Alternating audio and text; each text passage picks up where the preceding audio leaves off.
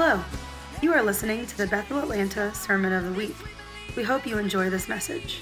For more information about Bethel Atlanta, visit www.bethelatlanta.com. You feel like maybe that'll be an answer. And emotion buys. 15 months later, mama's asking, Why'd you buy that two door convertible? We have four kids, and there's things we're not getting that we need because of that big car payment.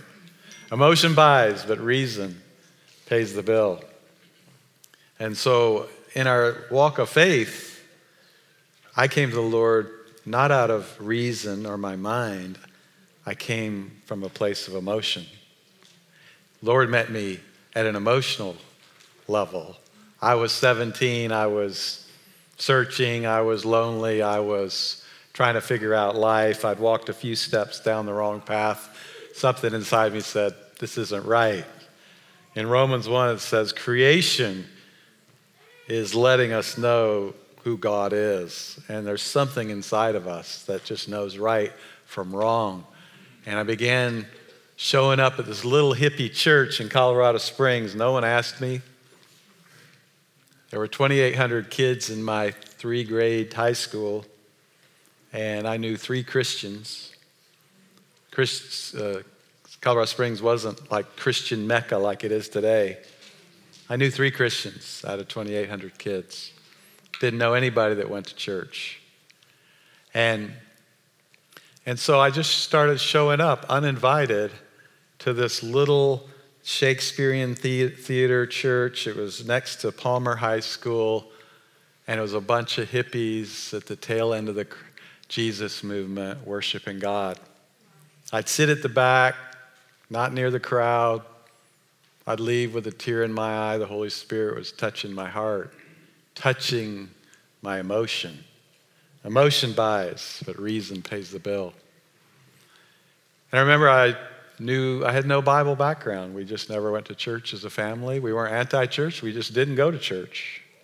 No one talked about it, no one talked bad about it, no one talked positive about it. It wasn't in our radar.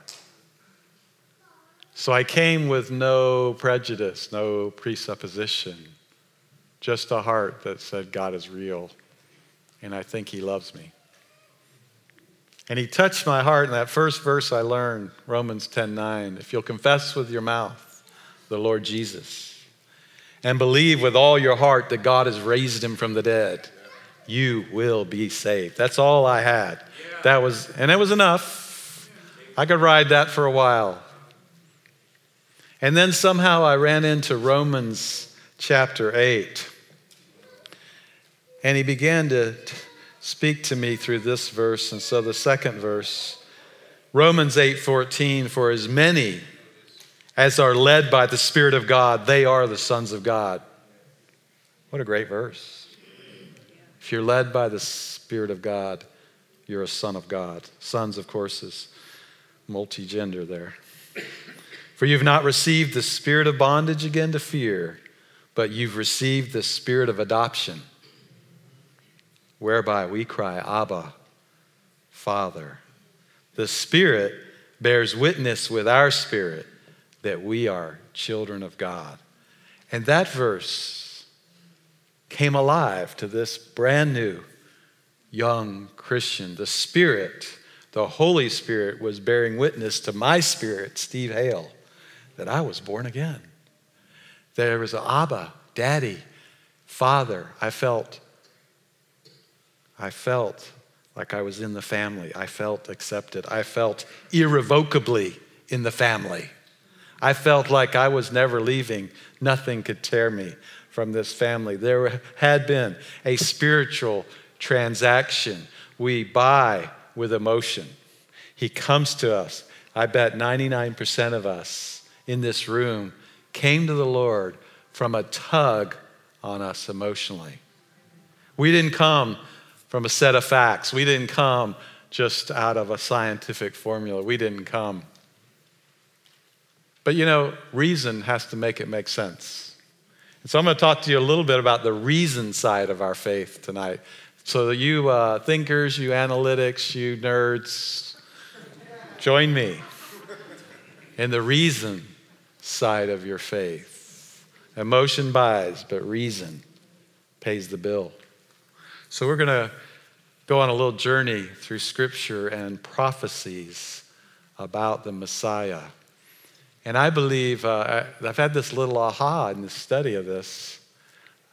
It's the kindness of the Lord that re- leads us to repentance. And it's the glory of God to conceal a matter, but the glory of kings to search out a matter. So God conceals it, and we as kings go search it out. But He hides it for us, not from us. And the old example that just seems so perfect is he's hiding secrets like we hide little um, Easter eggs from our grandchildren. And if they're really young, you just put them out in the middle of the yard. He hides them. We're not hiding them from them. You're, you're, you know, you're weird if you're hiding them really hard for a two year old. There's something wrong with you. But we hide them for them in the middle of the yard and we direct them. There you go, Ansley. Look over there. And we hide them for them. And I believe the Lord is laying out little pieces of breadcrumbs to lead us. And it's, if you, at the end of the night, I hope you see how plain, how easy my hypothesis is it doesn't take any faith to believe Jesus is the Son of God. He's made it that easy. It's the glory of kings to search it out, but He's made it so easy. Emotion buys, but reason pays the bill. And the reason part of my faith on the macro level that Jesus is the Son of God is airtight, too obvious, too easy. And here's what God did He laid out 300 prophetic Easter eggs. Some of them are maybe a little hard to find, but most of them are just sitting out there in the middle of the grass. And he's set it out to make it so easy. And I, I've, I've just had this like little aha, like, God, you're so kind. You haven't made this thing hard. So let's go through a few of them. That first one, Mari. So, so the prophecy, but you, Bethlehem, though you're little among the thousands of Judah, yet out of you shall come forth to me the one to be ruler in Israel, who's going forth are from old, from everlasting. Micah 5 2, written many hundreds of years before Christ came on the scene. And so the fulfillment of that prophecy was now after Jesus was born in Bethlehem of Judea in the days of Herod the king.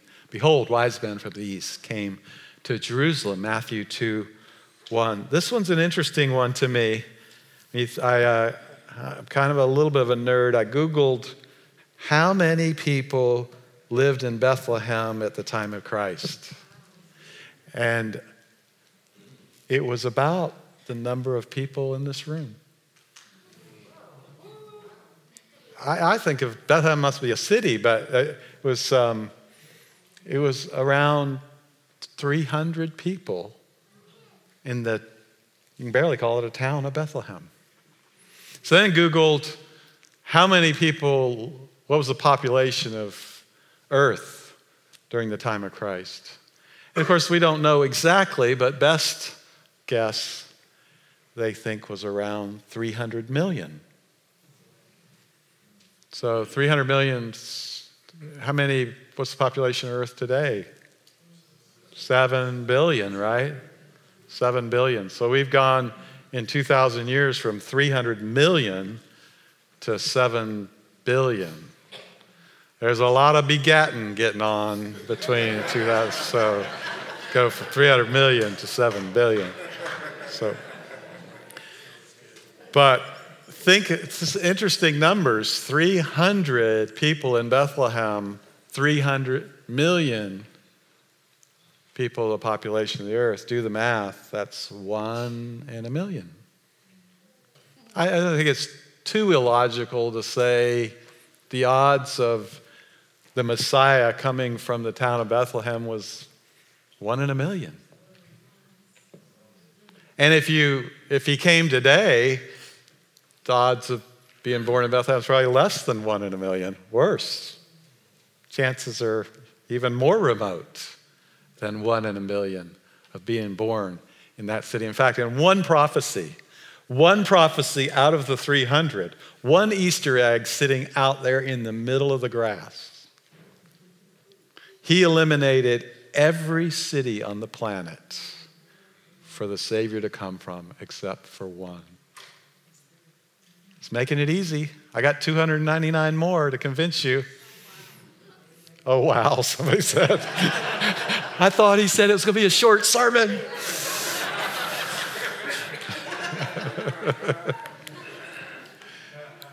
so let's go to the next one.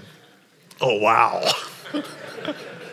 I have 300 slides. No, I'm kidding. Isaiah 40, verse 3 A voice of one crying in the wilderness, Prepare the way of the Lord, make straight the desert a highway for our God. Isaiah 40, written hundreds, if not thousand years before Christ, and the fulfillment John the Baptist came preaching in the wilderness of Judea and saying, Repent, for the kingdom of heaven is at hand. Anyone in the room have someone crying in the wilderness, calling, you know, here he comes, Michael Edwards, he's on his way. So, so another unique prophecy. And the next one.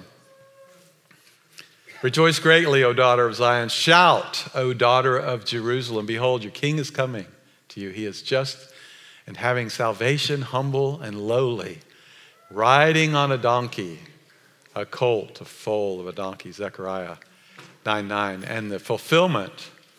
And they brought him Jesus, and they threw their clothes on the colt, and they sat Jesus on him, and he went. And many spread their clothes on the road. Wouldn't that have been a wonderful, wonderful? How much would you pay to be in that procession? you're standing on the road, and people are, we're laying our jackets and our robes on the road, and Christ is coming down a procession, and we're singing some version of Hosanna, Hosanna. And something in your heart is raging this. The King of Kings, the Messiah we've been waiting for is coming. And he goes by you on a colt, the humble Savior of the, Lord, of the world.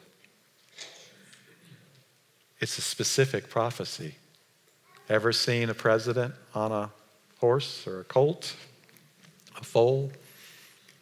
And so it's uniquely unique. And so the next one. Even my familiar friend in whom I trusted, who ate my bread, has lifted up his heel against me. Psalm 41. And the fulfillment Jesus, Judas Iscariot, who also betrayed him. So there was prophesied a betrayer of the Messiah, the Christ, the anointed one. As Danny Silk said the other day, Christ is not Jesus' last name, it's his title. He's the anointed one. The next one. Then I said to them, It is agreeable to you, give me your wages, and if not, refrain. So they weighed out for my wages 30 pieces of silver, Zechariah 11, 12. So he was, he was betrayed for 30 pieces of silver. And the fulfillment what are you willing to give me if I give him to you? Aren't you glad that's not part of your legacy? That you. Uh, you sold out the Lord of Lords. And they counted out to him 30 pieces of silver. Not 29, but 30. Not silver, not gold, but silver. Super specific fulfillment of a prophecy of our Lord. The next one. So I took the 30 pieces of silver and threw them into the house of the Lord for the potter. So the next prophecy was that the 30 pieces would be thrown down onto the house of the Lord. And the fulfillment, then he threw down the pieces of silver in the temple and departed, Matthew 27 5. And the next one.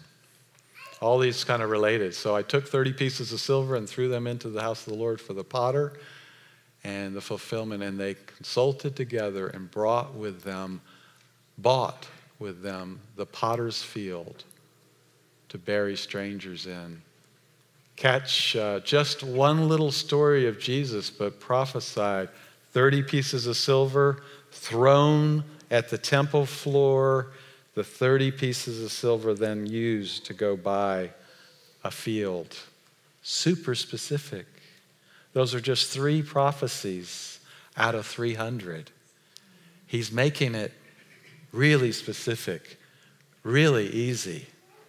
So let's go on to another one. He was oppressed and he was afflicted, yet he opened not his mouth.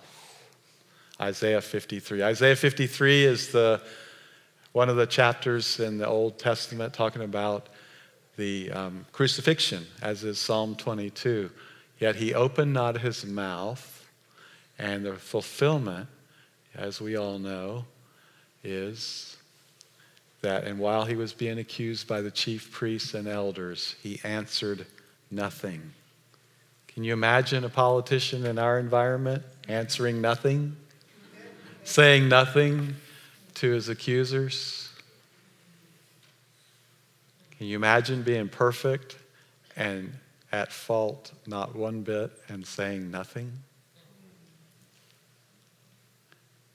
Super specific prophecy. They pierced my hands and my feet, Psalm 22, the other chapter. And, and when they came to the place called Calvary, there they crucified him, Luke 23. This one's interesting because in the Psalms, where it said they pierced his hands and feet, the, the crucifixion method of capital punishment didn't come into the Hebrew culture until just a few years before Christ. That came in with the Romans. But the Psalms were written hundreds of years before the Romans. The Psalms were written in the Hebrew culture where their capital punishment was stoning. The idea of piercing someone's hands and feet was not even part of anything they knew about. Prophesied hundreds of years before anyone was ever doing that. So, any more? One more? Thanks, Maury. Because he poured out his soul unto death and he was numbered with the transgressors, Isaiah 53. And then the two robbers were crucified with him, one on the right, another on the left. I mean, how many people do I know that were that died with a criminal on their left and their right? Super specific. So we have quickly gone through just 10 prophecies about the coming Christ, 10 places where they were fulfilled. There are 300. We went through 10. And so some scientists tried to look at the probabilities that one person could fulfill just those 10 the probabilities. And so uh, the only thing I remember from statistics class is like you, uh, you know, you flip a coin, chances of heads are 50 50, right? One and two. So chances of heads is one and two. To get heads twice, it's one and two times one and two, right? To get two heads is one in four chance. To get three heads in a row is one and two times one and two times one and two, so it's one in eight. So that's how they do it. So you just add the chances of those 10 happening with one person, and it's not an exact science, but you can come to reasonable conclusions, kind of like we did with Bethlehem. And it came out, just those 10 were one chance in 10 to the 17th power. One in, that's 17 zeros at the end. I, I, I kind of quit being able to figure it out before the 17th zeros. Uh, my mind just doesn't go there. I, one in 10, I got it. One in a 100, I got it. One in a 1,000, I got it. One in 10,000, it's getting a little shaky. But 17 zeros is the next three zeros after trillions. I don't even know what that is. It's thousands of trillions. And our minds don't think that way, so these guys came up with this way to help us understand it. They said, well, here's how you understand 10 to the 17th power. You take a silver dollar and you start putting them out over the state of Texas. And after you get to a thousand trillions, the state of Texas will be knee high in silver dollars. The whole state will be knee high in silver dollars. Take one of those silver dollars, put a big X on it, throw it out there somewhere north of Austin, bury it down a couple feet, and we're going to blindfold you, and you get to walk around Texas and pick up one. And if you get that one, that's one out of 10 to the 17th power of, of one person fulfilling those 10 prophecies. I have 290 more if you want to stay the rest of the night. Crying uncle yet?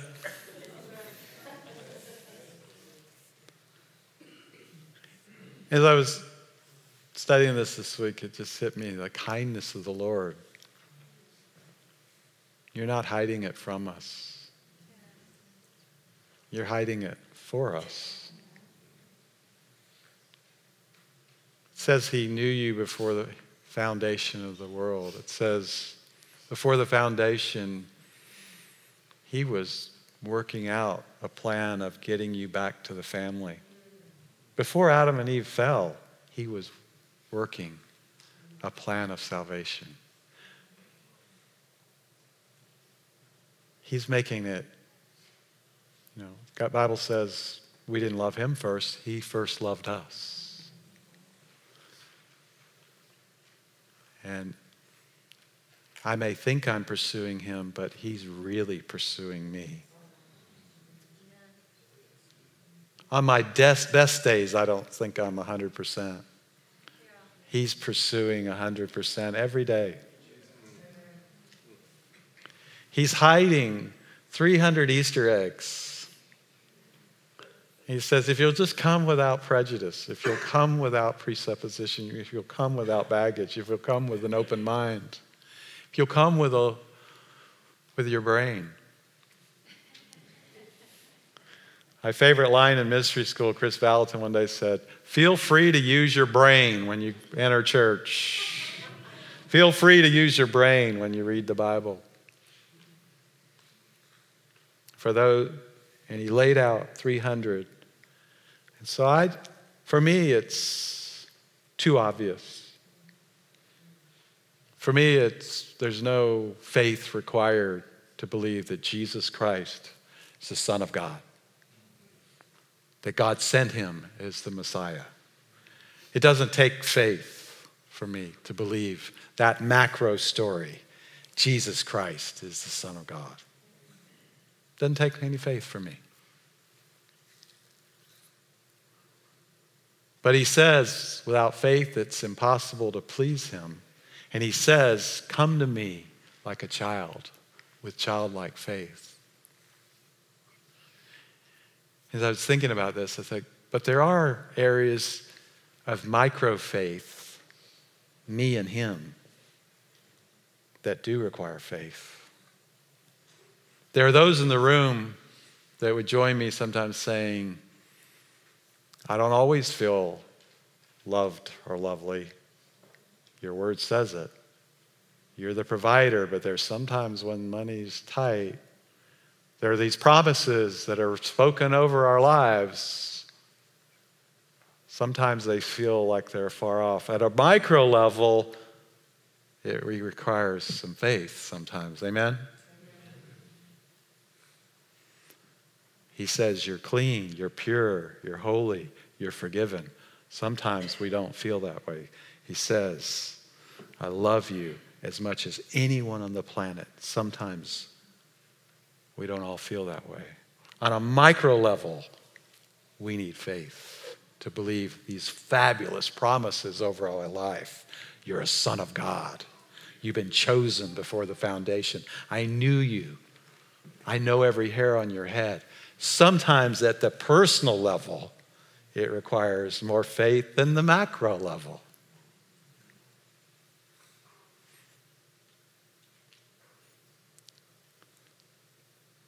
But my aha this week was if he's made it so easy at a macro level, it just means he wants it to be just as easy at a personal level. Those promises over your life, he wants to make it easy. Those, those, the Word of God over your life, He wants to make it easy. His heart from the foundation of the world is to bring you into fellowship with Him, into, He wants you to reign in life. He wants to have plans for you, plans for your future, not to harm. He wants, He has that. And He's saying, just believe. Without faith, it's impossible to please Him.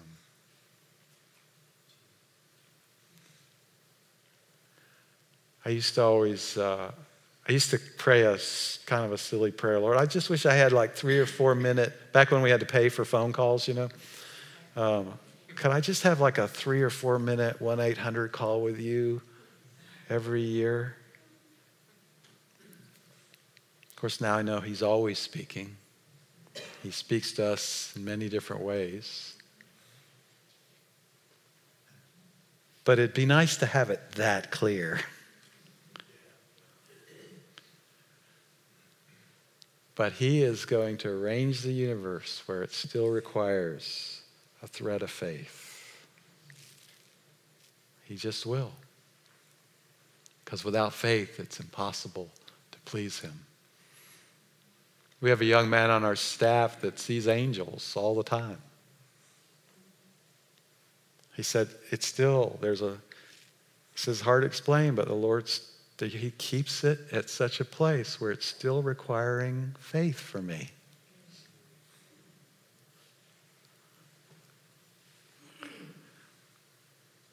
We all live in a realm of faith. But in this one area, he's made it really, really easy. And if it's meant to be that easy there, I believe it's an invitation for every area of our life that might be a little tougher. It's an encouragement. Say, come on in. My heart is to bring you there. Amen. Amen. Amen.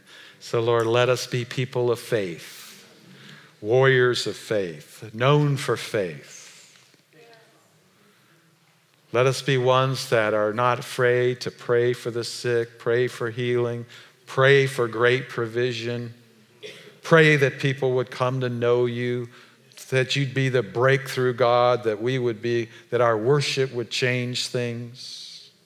That when we share our faith, it has a breaker anointing. People come. People come to know you. You're the light of the world. You're children of light, daughters of the day.